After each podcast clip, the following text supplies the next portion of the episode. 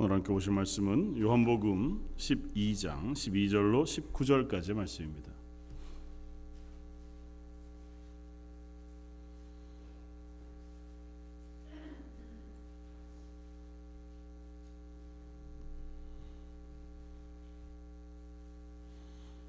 요한복음 12장 12절로 19절까지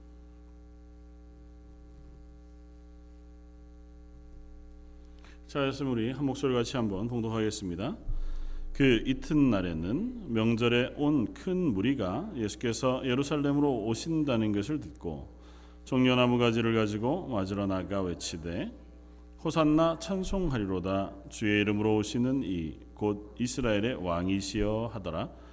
예수는 한 어린 나귀를 보고 타시니 이는 기록된 바 시온에 따라 두려워하지 말라 보라 너의 왕이 나귀 새끼를 타고 오신다 함과 같더라.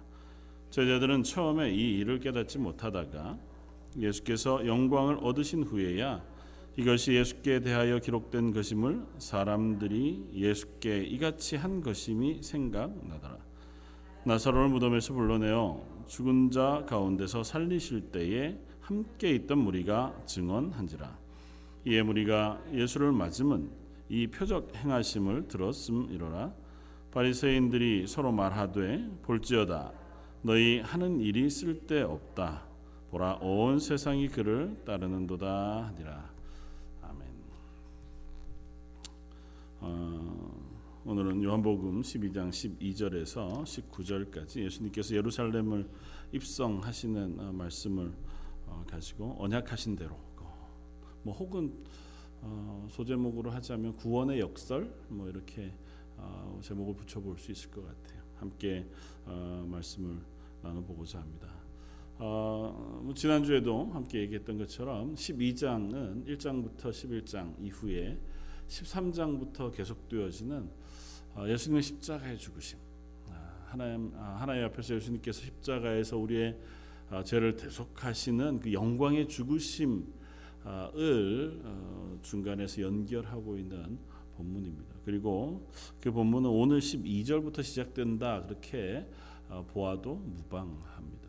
그러니까 12절부터 예수님께서 이제 예루살렘에 입성하시고 난 이후에 십자가에서 달려 죽으시기까지 그리고 죽으신 후 부활하셔서 다시 제자들을 만나시고 그리고 어, 어쩌면 뭐 마지막 어, 장면과 같이 어, 도마로부터 나의 왕 나의 주라고 하는 고백을 듣게 되시는 그 자리까지 요한복음은 우리를 인도해 갑니다. 그러니까 예수님 누구신가?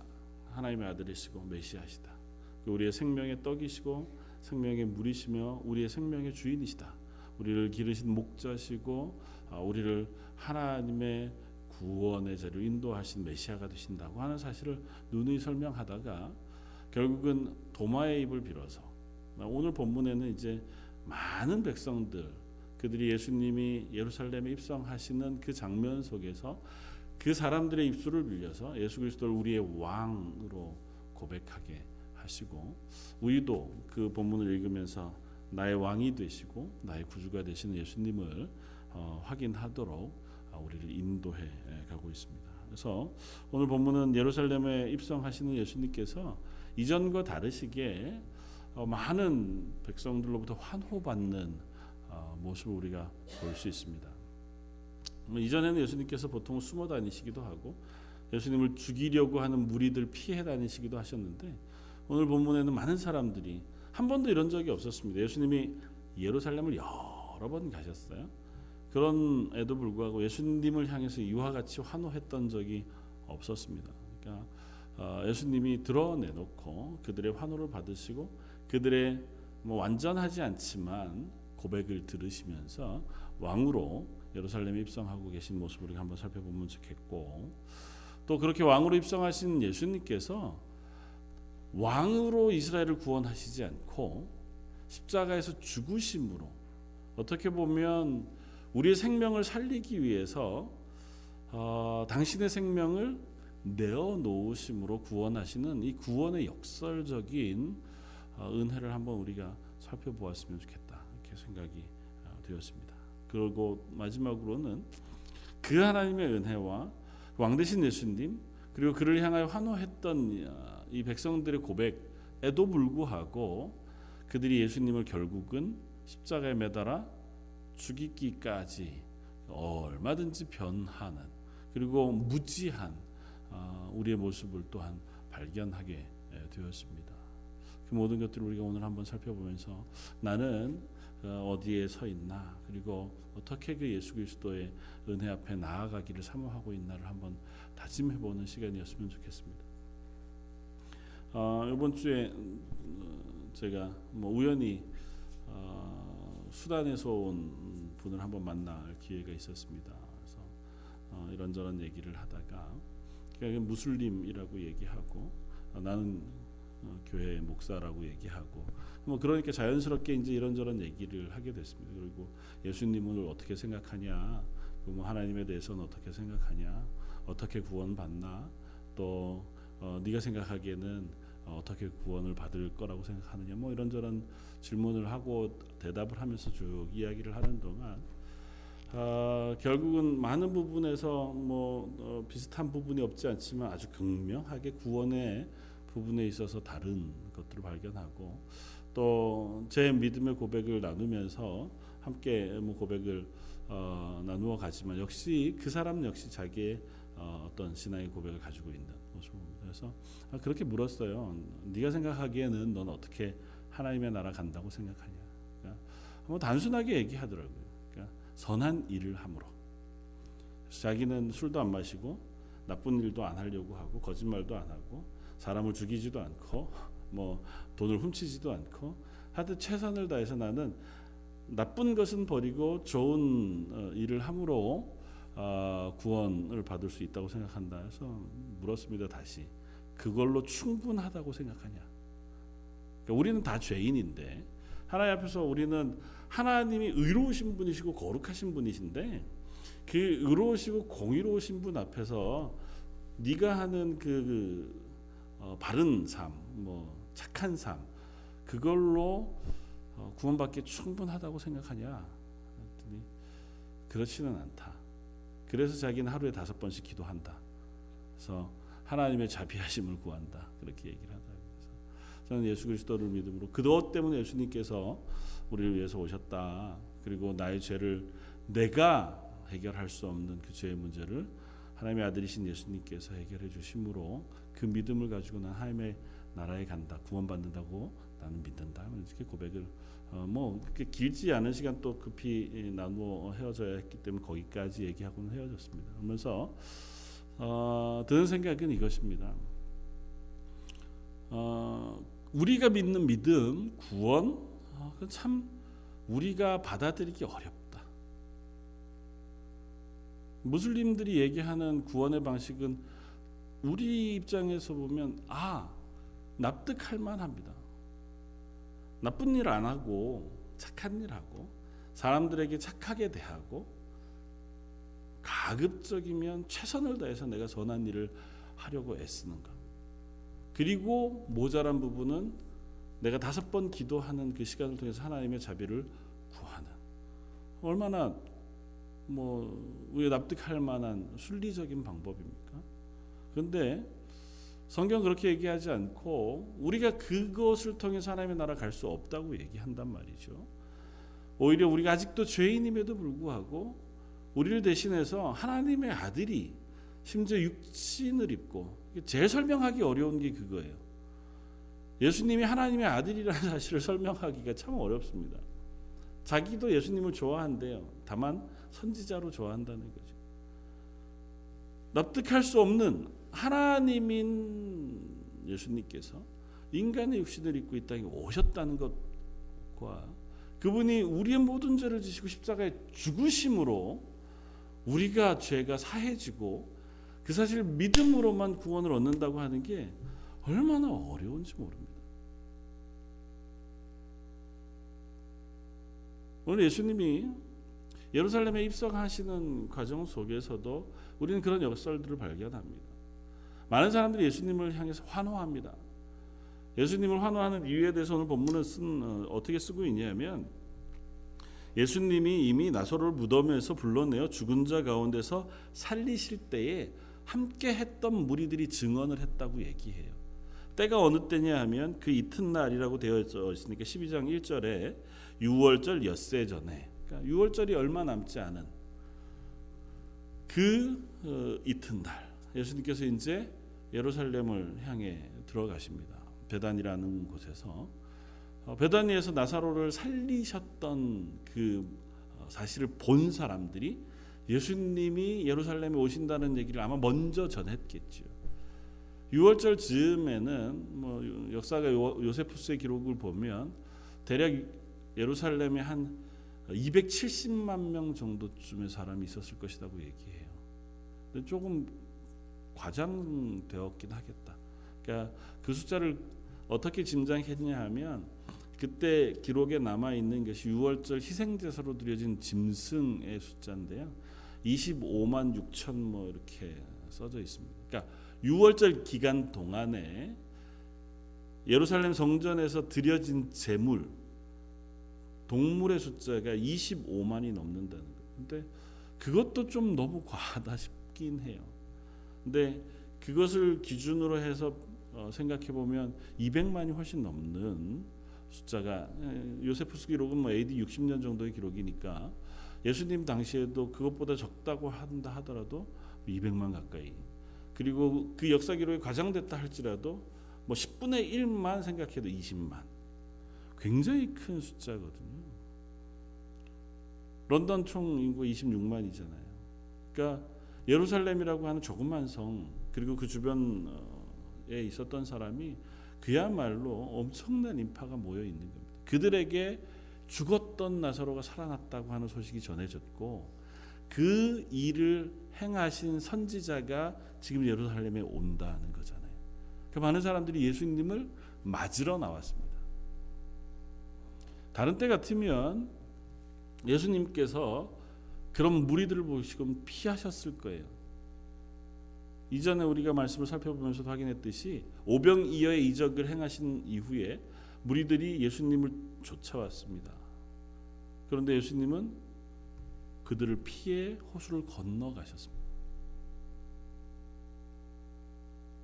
예수님께서 많은 이적들을 행하실 때마다 예수님은 군중의 눈을 피해서 숨으시거나 피하시거나 혹은 그들에게 알리지 말 것과 그런 것에 대해서 공표하지 말 것을 명하셨더랬습니다. 그런데 오늘 본문에는 전혀 그렇게 하지 않으세요. 많은 무리들이 뒤쫓고 예수님을 어, 환호하는 그 자리에 예수님은 그저 그대로 어, 그들의 환호를 받으시면서 예루살렘을 입성하고 계십니다. 예수님 변하신 거죠. 예수님이 무엇인가 큰 변화가 있으신 겁니다. 그러니까 예수님이 변하셨다기보다 예수님이 마지막 예루살렘에 입성하고 있는 이 장면을 우리에게 좀 다르게 보여주고 계시는 거예요. 그러니까 이전에 예루살렘을 오시거나 이전에 다른 곳을 방문하시던 예수님의 모습과 다른 일이 지금 시작되고 있는 겁니다. 그게 뭐냐 하면 예루살렘에서 십자가에 달려 우리의 죄를 대속하여 죽으시는 구원의 사역이라는 거죠. 그러니까 예수님은 드러내놓고 그 일을 하기를 원하십니다. 모든 사람들이 보고 모든 사람들이 그들의 눈으로 확인할 수 있도록 예수 그리스도의 십자가의 죽으심이라고 하는 그 구속의 사역을 드러내십니다. 그 이전까지는 예수님이 하나님 아들 되심을 다 알지 못했기 때문에 그리고 그 십자가의 죽으심이라고 하는 것을 그들이 온전히 이해할 수 없었기 때문에 예수님은 그들을 때로는 기다리시고 피하시기도 하셨지만 이제는 예수님께서 곧 십자가에 달려 죽으실 것이기에 예수님이 누구신가 그리고 예수님께서 죽으시는 죽으심이 우리의 대속의 죽으심이라고 하는 사실을 온전하게 드러내 보였습니다. 그리고 아직은 어리석지만 그들의 입술을 통해서 예수님은 환호를 받으십니다. 호산나 주의 이름으로 오시는 이여 이스라엘의 왕이시여 그들이 예수님을 환호하는 그 환호는 아직은 어리석은 채로 합니다. 뭐 조금 이따 살펴보겠지만 그들의 환호가 어, 예수님이 메시아구나. 그래서 믿음의 고백을 하고 드디어 우리를 구원하실 예수님이 오셨다. 메시아가 오셨다. 그래서 환호한 것으로 보기에는 무리가 있습니다. 왜냐하면 불과 며칠 지나지 않아서 일주일 이내에 이 사람들이 똑같이 예수님을 향하 십자가에 매달아 죽이기를 외쳤던 사람들의 무리와 섞여 있단 말이죠. 그때 아니다. 예수님은 메시아니까 그래서는 안 된다. 이 예수님께서 우리의 죄를 위하여 아니면 우리 이스라엘을 위하여 구원자로 오셨다고 하는 사실을 어느 누구도 반박하지 않습니다.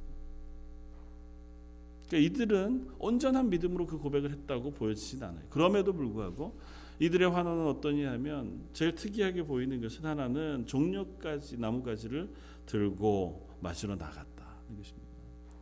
사복음서에 공히 다 기록이 되어졌습니다. 우리가 종려 주일날 때마다 이 본문들을 많이 묵상하게 되어지는데요. 어, 예수님이 예루살렘에 입성하실 때 다른 복음서에서는 종려나무 가지를 바닥에 깔기도 하고 자기의 겉옷을 벗어서 바닥에 깔기도 하고 그리고 나귀를 타고 예수님이 예루살렘에 입성하시는 그 길 좌우에 서서 종려나무 가지를 흔들면서 겉옷을 흔들면서 어, 하나님 예수님을 환영하고 환호했다 종려나무 가지를 흔드는 것은 뭐 여러 의미가 있겠지만 그냥 차치하고 단순하게 생각하면 이들 속에 지금 남아 있는 어, 구원자 이스라엘의 구원, 이스라엘의 어, 회복에 대한 환호입니다. 성경적으로는 종려주일에 주로 종려나무 가지를 일주일 동안 흔들고 하나님을 하나님께 감사하라 찬양하라 음, 레위기에서 하나님께서 그렇게 명령하셨어요.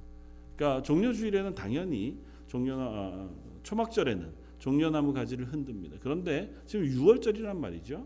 6월절에는 이 종려나무 가지를 흔들 일이 별로 없는데 예수님이 오시기 얼마 전에 이스라엘이 로마의 압제 가운데 있을 때에 아주 어, 심각한 어, 모욕을 당한 적이 있었습니다. 그게 뭐냐 하면 헬라 제국에 있는 어, 안티오커스 에피파네스라고 하는 사람에 의해서 예루살렘 성전이 모욕을 당해요. 어떤 방식으로 모욕을 당하냐면 예루살렘 성전에서 드릴 수 있는 제물은 레위기에서 엄격히 구별되어 있잖아요. 거룩한 아, 그리고 순전한 동물들이고 주로 소, 양, 그리고 염소, 비둘기 이렇단 말이죠. 근데 이 사람이 이 성전을 모욕하기 위해서 돼지를 가져다가 돼지는 부정한 짐승입니다. 그래서 먹어서도 안 되는 짐승. 그런데 그 돼지의 피를 그 성전에서 제사 드리는 그곳에 뿌립니다. 그러니까 이스라엘 백성이 그야말로 최악의 모욕을 당해요. 그런데 그 헬라 제국으로부터 이스라엘을 독립하게 되는 일이 그 얼마 안 있다가 마카비어스라고 하는 사람에 의해서 일어납니다. 그리고 그 독립을 완성했을 때에 온 이스라엘 사람들이 종려나무를 흔들고 기뻐해요. 그것이 수전절입니다. 수전절은 이전에 우리가 요한복음에서 예수님께서 나는 생명의 물이다. 나를 믿는 자는 배 어, 속에서 생수가 흘러나올 것이다고 선언했던 그 절기가 수전절입니다. 그러니까 이스라엘이 예루살렘을 회복한 절기. 그때부터는 이 종려나무 가지를 흔든다는 것이 바로 이스라엘이 주권을 회복하고 독립하는 것에 대한 소망과 열망을 가진 행위였어요. 그러니까 예수님이 지금 예루살렘을 향해서 입성하십니다. 그를 향해서 종려나무 가지를 흔든다는 것은 이분이 이전에 그랬던 것처럼 이스라엘을 로마로부터 회복해 주실 왕으로 오신다고 하는 고백이에요. 그래서 그들이 뭐라고 외칩니까? 호산나 찬송하리라다 주의 이름으로 오시느니 곧 이스라엘의 왕이시여. 그들에게 소망이 있는 겁니다. 예수님이 죽은 나사로를 살리셨잖아요.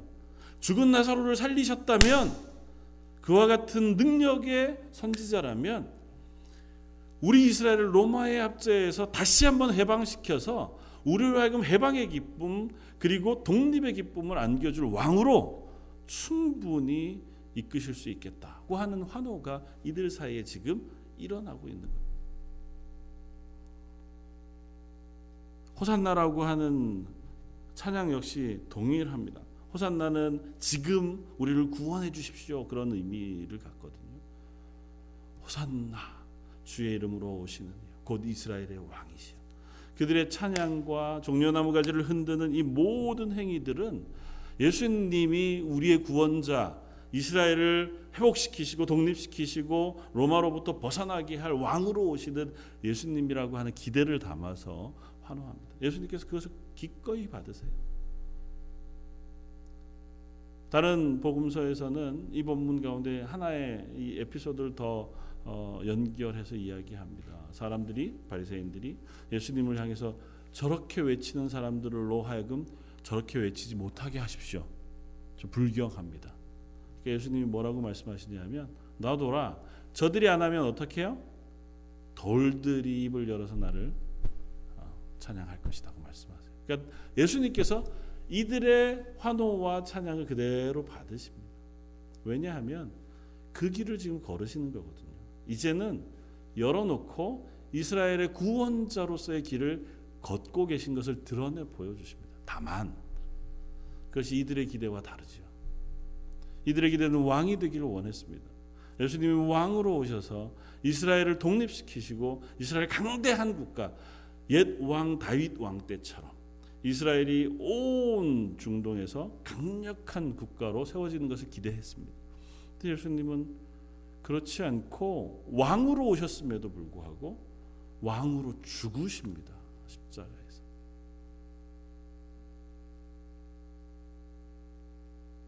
그래서 이스라엘 사람들은 예수님을 곧바로 등을 돌려 배반하게 됩니다.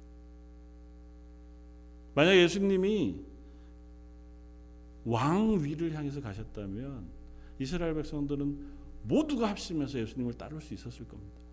그리고 그것으로도 충분히 이스라엘을 회복시키시는 능력이 있었을 겁니다. 왜냐하면 예수님 하나님의 아들이시잖아요.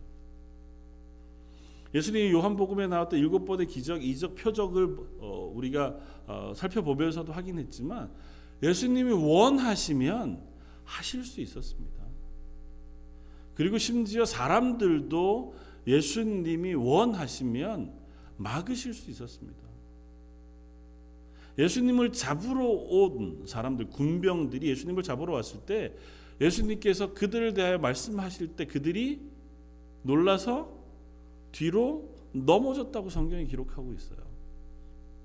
예수님을 잡으려고 예루살렘 성 안에 있었던 제사장들과 바리새인들, 사두개인들이 예수님을 잡으려고 했지만 예수님께서 그들 사이로 유유히 걸어서 피해 나오셨다고 하는 기록을 우리가 성경을 통해서 읽습니다. 여러 번 그 얘기를 우리가 읽어요. 그러니까 예수님께서 힘이 없어서 로마 군병에 잡히는 게 아닙니다. 우리가 거듭거듭 확인하지만 또다시 우리가 분명히 기억해야 할 것은 예수님께서 힘이 없으시지 않습니다. 그리고 예수님께서 결코 어, 억울하게 그 길을 걷지 않으십니다. 예수님은 당당하게 그 길을 걸으실 뿐만 아니라 당신이 자원하여 허락하셔서 이 길을 걸으십니다. 죽으심을 향하여 스스로 낮아지시는 그 자리를 향하여 걸어가고 계시다는 것이죠. 오늘 그래서 본문에 예수님이 또 한 가지 특별한 특징을 어, 기록하는 게 뭐냐면 어린 나귀 새끼를 타고 예루살렘을 입성하신다는 거예요. 예수님께서 공생의 기간 동안에 얼마나 많은 거리를 걸어 다니셨는지 모릅니다. 그 기록 가운데 한 번도 예수님께서 낙이나 말을 타셨다는 기록이 없어요. 대부분 제자들과 함께 먼 거리를 걸어 가셨습니다. 예루살렘에서 갈릴리까지 중간 사마리아 지역을 지나거나 혹은 호수 저쪽 데가폴리 지역이나 두로와 시돈 지역이나 혹은 저 남방 네게부 여리고 그 지역까지 예수님은 항상 걸어 다니셨어요. 근데 갑자기 예수님께서 어린 나귀 새끼를 타고 예루살렘을 입성하세요. 우연히 타신 것도 아니에요. 가다가 보니까 내 피곤한데 나귀 새끼가 있어서 저거 타고 가자 그러신 게 아니에요. 다른 복음서에는 예수님께서 두 제자를 벳바게로 보내세요. 가서 아무도 타지 않은 어린 나귀 새끼가 있는데 그 나귀 새끼를 가지고 오너라. 그러니까 예수님께서 작정하고 지금 나귀 새끼를 타고 가십니다. 그것을 요한은 이렇게 기록합니다. 예수께서 한 어린 나귀를 보고 타시니 이는 기록된 바 시온에 따라 두려워하지 말라. 보라 너의 왕이 나귀 새끼를 타고 오신다 함과. 스가랴서 9장 9절에 있는 말씀이에요. 스가랴서 9장 9절에 어, 예수님에 대한 메시아에 대한 기록으로 기록되어져 있는 그 말씀을 예수님께서 응하게 하십니다. 그러니까 예수님은 지금 한 걸음 한 걸음 우리의 대속의 죽으심 그 어, 자리를 향해서 걸어가시면서도 하나님이 언약하신 대로 그 언약을 완성시켜 그 길을 걷고 계시는 거예요. 하나님이 이미 약속하셨고 하나님과 예수님 사이에 언약하셔서 우리의 구원의 계획을 가지고 계시던 것을 예수님께서 온전히 완성하시고 이루심으로 우리의 구원을 완성해 가고 계시다는 것입니다. 그러니까 예수님의 구원은 결코 즉흥적으로 되어지거나 혹은 도저히 안 되겠어서 예수님께서 3년 동안 가르쳐 보시다가 이 사람들이 도저히 그래도 말을 안 듣고 회복이 안 되고 회심이 안 되니까 어쩔 수 없어서 그들을 위하여 죽으시는 게 아니라고. 뭐 당연히 우리 다 알고 있는 내용이지만 예수님이 지금 이 길을 걷고 계신 것은 온전하게 구원으로 계획되어진 하나님의 언약을 완성하고 걸어가고 계시다는 것입니다. 그리고 그 언약, 그 계획은 우리가 보기에 참으로 납득하기 어려운 방법이에요. 왜 하나님은 굳이 이와 같이 어려운 방법, 우리가 납득할 수 있는 아주 단순한 방법으로 구원하시지 않으실까요? 예수님이 왕이 되셔서 이스라엘 회복하시고 그날 거룩한 나라 만드시면 되잖아요. 그들을 율법으로 온전하게 세워 가시고 그들을 사랑으로 품어 안으시면서 그들 하나님의 나라 삼으시고 이스라엘로 하여금 열방을 또 회복해 하셔서 온 세상을 하나님의 나라 만드시는 방법이라면 누구도 납득할 수 있잖아요. 아니면 무슬림이 얘기하는 것처럼 말씀하시고 가르치신 대로 살게 하셔서 우리가 선을 행하고 하나님 앞에 어, 거룩한 삶을 살도록 애써 가면서 그것을 완성하도록 하나님께서 우리에게 은혜 베푸셔서 우리로 하여금 구원에 이르게 하신다. 그러면 납득할 수 있잖아요. 우리가 좀 더 노력할 것 같잖아요. 좀 더 열심히 살 것 같고. 그런데 그렇지 않으세요. 그냥 우리를 위해서 죽으신다는 것입니다. 그리고 우리의 죄를 사하셨다는 거예요. 우리가 아직도 죄인인데요. 아직도 이스라엘 사람들이 예수님을 향해 환호했다가 곧바로 등을 돌려서 예수님을 떠나갑니다. 심지어는 그 예수님을 십자가에 못 박으소서라고 외치는 군중을 위하여 십자가를 지세요. 예수님을 3년간이다 따라다녔던 제자들조차 단 한 명도 예수님 곁에 있지 않았습니다. 예수님은 그 사실을 아세요. 성만찬을 그날 그 저녁에 제자들의 발을 씻기시면서 이 제자들이 곧 나를 떠나 나를 부인할 것인 것을 아셨습니다. 그러니까 어느 누구도 예수님께서 당신의 그 구속의 대속의 죽으심을 이해하지 못할 거라는 사실을 아셨어요. 그런데도 하나님은 그런데도 예수님은 우리의 구원을 위해 그 길을 택하셨습니다. 오늘 본문도 동일한 얘기를 해요. 오늘 이 스가랴서의 이야기를 기록하고 나서 16절은 뭐라고 부연 설명하냐면 제자들은 처음에 이 일을 깨닫지 못하였다가 예수께서 영광을 얻으신 후에 언제냐 하면 부활 승천하신 후에야 이것이 예수께 대하여 기록된 것임과 사람들이 예수께 대하여 이같이 한 것임을 생각났더라. 그제서 성령이 그들에게 임한 이후에 비로소 깨달을 수 있었어요. 이때까지는 몰랐습니다. 예수님이 예루살렘을 향해서 가시고 온 사람들이 환호할 때, 이야 이제 드디어 예수님께서 이스라엘의 왕이 되시나 보다. 고 착각할 만큼 아직도 제자들조차 몰랐습니다. 그러니까 다시 말하면 제자들의 입장에서도 예수님이 아무리 말씀하셨어도 자기들의 상식과 이성과 내 판단을 동원해 보았을 때 예수님의 구원의 방법은 이것이어야 하는 거죠.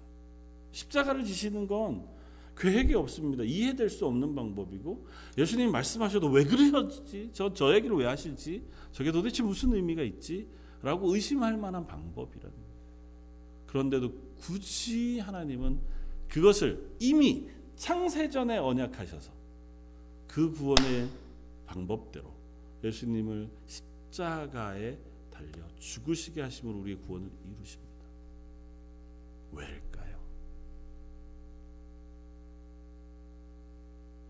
그 방법밖에 없기 때문에 그 방법 외에는 인간이 하나님의 거룩하심을 닮을 수 있는 방법이 없습니다. 이것 외에는 우리의 속에 있는 원천적인 그 죄악을 깨끗이 씻어 하나님의 자녀가 되게 할 방법이 없다. 우리의 속에 있는 선함과 우리의 애씀과 노력 그것을 가지고 우리는 결코 하나님이 기뻐하시는 하나님의 공의로운 잣대에 달려서 그래 그만하면 됐다 그 하는 평가를 얻을 수 없다고요. 하나님 공의로우신 분이십니다. 공의로운 분은 뭐란 얘기냐 하면 잣대가 평평하다는 거예요. 따라서 죄가 있으면 그 사람은 하나님의 나라에 갈 수 없는 것이 하나님의 공의로우심이에요. 하나님의 잣대에 달려서 그가 죄가 있으면 그를 하나님의 나라에 들이시지 않는 것이 공의로우신 하나님이시라고요. 그 저울에 달아 그 저울에 달아 하나님의 나라 들어갈 만한 사람이 어느 누구도 있지 않다고요.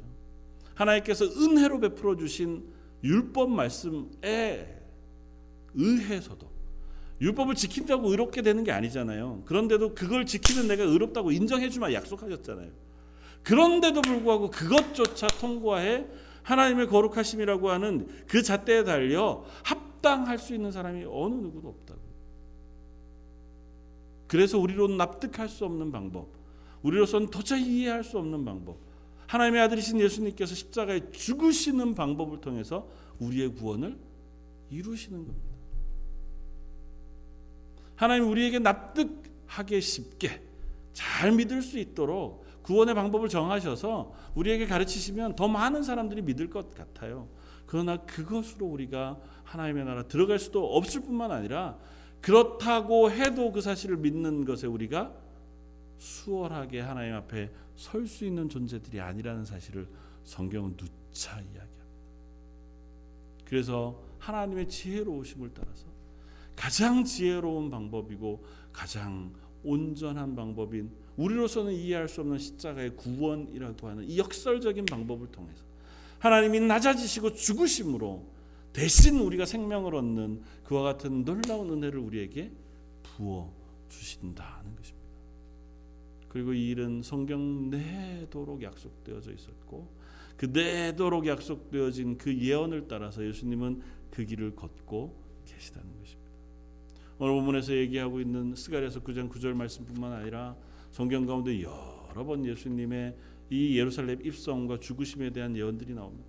다니엘서에서 이사야서에서 또 심지어 창세기에서도 예수님의 메시아 되심의 그 예언들을 우리가 읽을 수 있고 그것은 하나도 어긋나지 아니하고 완전하게 예수님을 통하여 완성되고 이루어져서 우리의 구원을 이루고 계시다는 사실 우리가 됩니다. 오늘 마지막으로 한 가지 더 살펴보고 싶은 것은 오늘 본문 이 말씀을 통해서 우리가 구약의 예언 가운데 다니엘서의 예언을 한번 살펴보면 좋겠습니다. 다니엘서 9장 26절에 보면 9장 아, 25절에 보면 24절부터 어, 한번 보겠습니다. 내 백성과 내 거룩한 성을 위하여 이른 이래를 기한으로 정하였나니 허물이 그치며 죄가 끝나며 죄악이 용서되며 영원한 의가 드러나며 환상과 예언이 응하며 또 지극히 거룩한 이가 기름 부음을 받으리라 그러므로 너는 깨달아 알지니라 예루살렘을 중건하라는 영이 날 때부터 기름 부음 받은 자 곧 왕이 일어나기까지 이른 일곱 이래와 예순 두 이래가 지날 것이요 그 곤란한 동안에 성이 중건되어 광장과 거리가 세워질 것이며 예순 두 이래 후에 기름 부음 받은 자가 끊어져 없어질 것이며 장차 한 왕의 백성이 와서 그 성읍과 성소를 무너뜨려니와 그의 마지막은 홍수에 휩쓸림 같을 것이며 또 끝까지 전쟁이 있으리니 황폐할 것이 작정되었느니라. 무슨 말씀인지 모르시겠죠. 다니엘서 9장 24, 5, 6절 그리고 9장의 말씀들 이 말씀들을 혹 잘못 해석하느라고 이단이 되기도 합니다. 다니엘이 하나님 앞에 기도합니다. 예레미야서를 읽다가 하나님께서 이스라엘을 이 바벨론의 포로된 곳에서 기한을 정하시고 회복시키실 것에 대한 예레미야서의 예언을 읽습니다. 70년을 기한으로 두시고 그런데 포로되어진 69년째가 되었어요. 그래서 다니엘 하나님 앞에 간절히 기도합니다. 그 말씀을 깨닫고 금식하고 기도해요.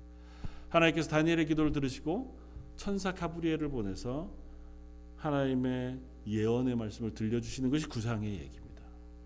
그 구장의 얘기는 나중에 언제 한번 저희가 좀 세세하게 살펴볼 기회가 있을 텐데요. 어, 제일 자주 나오는 게 뭐냐면 71회에 대한 이야기. 그리고 이 71회가 뭐냐고 하는 것 때문에 사실 왈가왈부가 있습니다. 그런데 그건 뭐 차치하고 오늘 제가 함께 생각해 보고 싶은 것은 이 71회에 대한 다니엘서의 예언은 첫 번째는 이스라엘의 회복에 대한 예언입니다. 지금 어, 다니엘로 하여금 이스라엘이 예루살렘으로 회복해 하나님께서 그들을 다시 회복시키시는 것에 대한 예언. 두 번째는 오늘 우리가 요한복음에서 확인하는 것처럼 예수 그리스도 메시아를 통하여 그 이스라엘과 온 세상을 향한 완전한 구원을 이루실 것에 대한 예언. 그리고 마지막 26절의 말씀처럼 다시 오실 예수님을 통하여 온 세상의 구원을 완성하시고 심판하시는 하나님의 심판에 대한 예언까지를 다니엘에게 천사를 통하여 들려주십니다. 이게 몇 년이냐 무엇이냐를 계산하는 것은 우리가 참 어렵습니다. 좀 신중히 고백 계산해 보아야 하는데 단순하게 계산하면 이렇습니다. 1에는 7일이에요. 70일에는 7 곱하기 7이니까 490입니다. 그 일주일 단위로 얘기하면 7일 안식일의 개념을 7로 나누고요. 년으로 따지면 7년 단위로 안식년이라는 것을 이스라엘에게 하나님께서 제정해 주십니다. 그리고 일곱 번째 안식년이 지난 49년이 지나고 50년째를 희년으로 하나님께서 언약하세요. 그러면서 7이라고 하는 숫자를 하나님께서 이스라엘을 회복하시고 하나님의 은혜를 베푸시는 하나님의 백성으로 만드시는 그 선언을 이 7이라는 숫자와 연결해서 계속해서 들려주십니다. 그래서 우리가 안식일에 안식하는 것은 하나님이 우리의 구원자가 되시고 우리의 하나님이 되셔서 우리를 이 땅의 수고에서 안식하게 하시는 하나님의 나라의 안식을 미리 경험하게 하시는 그 고백을 담아서 제 7일째 되던 날 안식한단 말이죠. 우리가 주일을 지키는 것은 안식 후 첫날인데요. 그것도 7일마다 한 번씩 예수님께서 부활하신 안식 후 첫날을 기념해서 하나님이 구원의 언약을 완성하여 우리에게 허락하신 그 예수님의 죽으심과 부활하심 그것으로 우리에게 전가되어진 예수님의 생명의 구원을 우리가 기억하고 기념하라는 의미에서 주일을 지킵니다. 그러니까 7일이라고 하는 개념은 완전하게 하나님께서 우리를 회복하시는 것에 대한 개념이에요. 그리고 그 7년이라고 하는 안식년, 그리고 50년이라고 하는 희년이라고 하는 그 기간, 그리고 오늘 예수님이 이 예루살렘을 입성하시는 시기를 따지면 다니엘서 어,에 기록되어진 9장에서 기록되어진 어, 여기서 설명은 이제 69일에가 지난 때에 기름 부은 자가 오신다는 설명이거든요. 그건 느헤미야서를 통해서 하나님께서 이스라엘 예루살렘 성을 중건하기로 한 때로부터 490년 즈음이 지난 때가 지금 요한복음 12장에 어, 나온 예수님께서 이제 예루살렘에 입성하시는 때쯤입니다. 그러니까 언약은 하나도 엇나가지 않아요. 하나님의 언약은 그걸 나중에 한번 제가 뭐 나눌 기회가 있겠지만 결코 그냥 버려지지 않습니다. 하나님 말씀하시면 그대로 이루어집니다.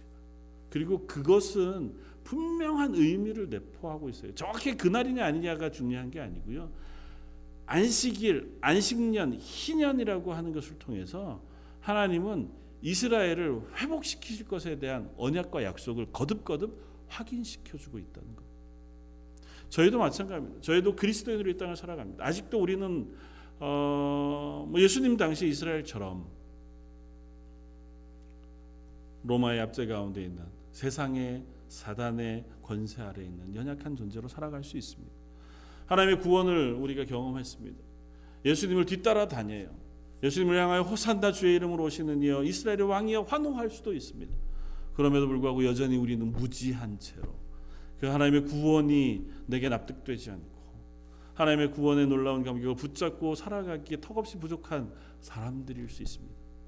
그러나 하나님은 그럼에도 불구하고 그 언약을 놓지 않으세요. 이미 창세전에 계획하셨던 언약의 순서를 따라서 하나님은 그 구원을 이루어 가시고 그것을 우리에게 적용시켜 주시고 우리를 끌고 하나님의 나라까지 가신다는. 그러면서 우리들에게 말씀하십니다. 예수님께서 제자들에게 얘기하셨던 것처럼 누구든지 나를 따라오려. 예수님을 따라오려거든 다른 것 모두를 버려두고 예수 그리스도를 쫓는 믿음을 가지고 따라올 것을 명령하십니다. 우리가 그리스도인으로 살기 위해서는 너희가 왼쪽 오른쪽을 보느라고 이 세상의 것들을 바라보느라고 너희의 마음을 빼앗기지 말고 예수님이 너희를 부르신 부르심 예수 그리스도를 통하여 다시 우리에게 허락되어진 그 생명과 그 믿음을 가지고 그리스도인으로 예수 그리스도를 뒤따라 오라고 말씀하십니다. 저 여러분들 아직도 그 자리에 서지 못해서 제자들과 같이 때로는 도망가기도 하고 때로는 실망하기도 하고 때로는 이해할 수 없어서 엉뚱한 질문을 하기도 하지만 성령이 우리 가운데 임하시면 아니 이미 임했죠. 그 성령이 우리를 깨닫게 하시고 우리를 하나님의 자녀로 하나님의 제자로 세워 놓으시며 그들이 그들의 목숨을 다 바쳐가며 그리스도의 증인으로 살았던 것처럼 저 여러분들도 이 땅 가운데 그리스도인으로 살아낼 수 있는 하나님의 사람들인 줄 믿습니다. 기도하면서 소망하기는 하나님 그 은혜가 제 속에 있기를 원합니다. 아직도 제가 이 세상의 것들을 바라보느라고 때로는 실망하고 때로는 넘어지지만 변치 않으시는 하나님께서 나를 향하신 구원을 이루셨던 것처럼 또 이루실 것을 믿습니다. 아울러 그 하나님이 나를 부르셨다면 나를 하나님의 사람으로 쓰실 줄 믿습니다. 하나님 앞에서 제가 어떤 자리에서 어떤 모습으로 살기를 원하시든지 제게 은혜 베푸셔서 그 길을 걷게 해 주십시오. 그렇게 기도할 수 있는 저와 여러분들이었으면 좋겠습니다. 자주 제 모습을 보더라도 자주 그리스도인으로 살아가는 혹은 목회자로 서 있는 모습 속에서 지칠 때도 있고 또 실망할 때도 없지 않습니다. 그러나 우리가 그럼에도 불구하고 이 길을 걸을 수 있는 유일한 이유는 하나님이 온전히 우리의 하나님이 되시기 때문인 줄 믿습니다. 그 하나님이 우리를 향하여 그 구원의 언약을 포기치 않으시기 때문이고 우리를 불러 하나님의 자녀로 그 길을 걷도록 지금도 우리에게 은혜 베푸시길 기뻐하시는 하나님이시기 때문인 줄 믿습니다. 저 여러분들 마음속에 새로운 소망과 새로운 은혜를 사모하는 마음을 가지고 그리스도인으로 하루하루 살아갈 수 있도록 하나님 앞에 기도하며 나가는 저와 여러분들 되시기를 주님의 이름으로 부탁을 드립니다. 한번 같이 기도하겠습니다. 감사와 찬양을 받으시기 합당하신 주님 저희들은 여전히 예수 그리스도의 십자가의 구원과 그 은혜로 인하여 받은 구원의 기쁨과 감격 그것이 다 이해되거나 또 다 납득되지 못할 때도 있음을 고백합니다. 그래서 자주 저희들은 저희의 힘을 의지하기도 하고 저희 속에 있는 환경과 우리의 좌우에 있는 것들을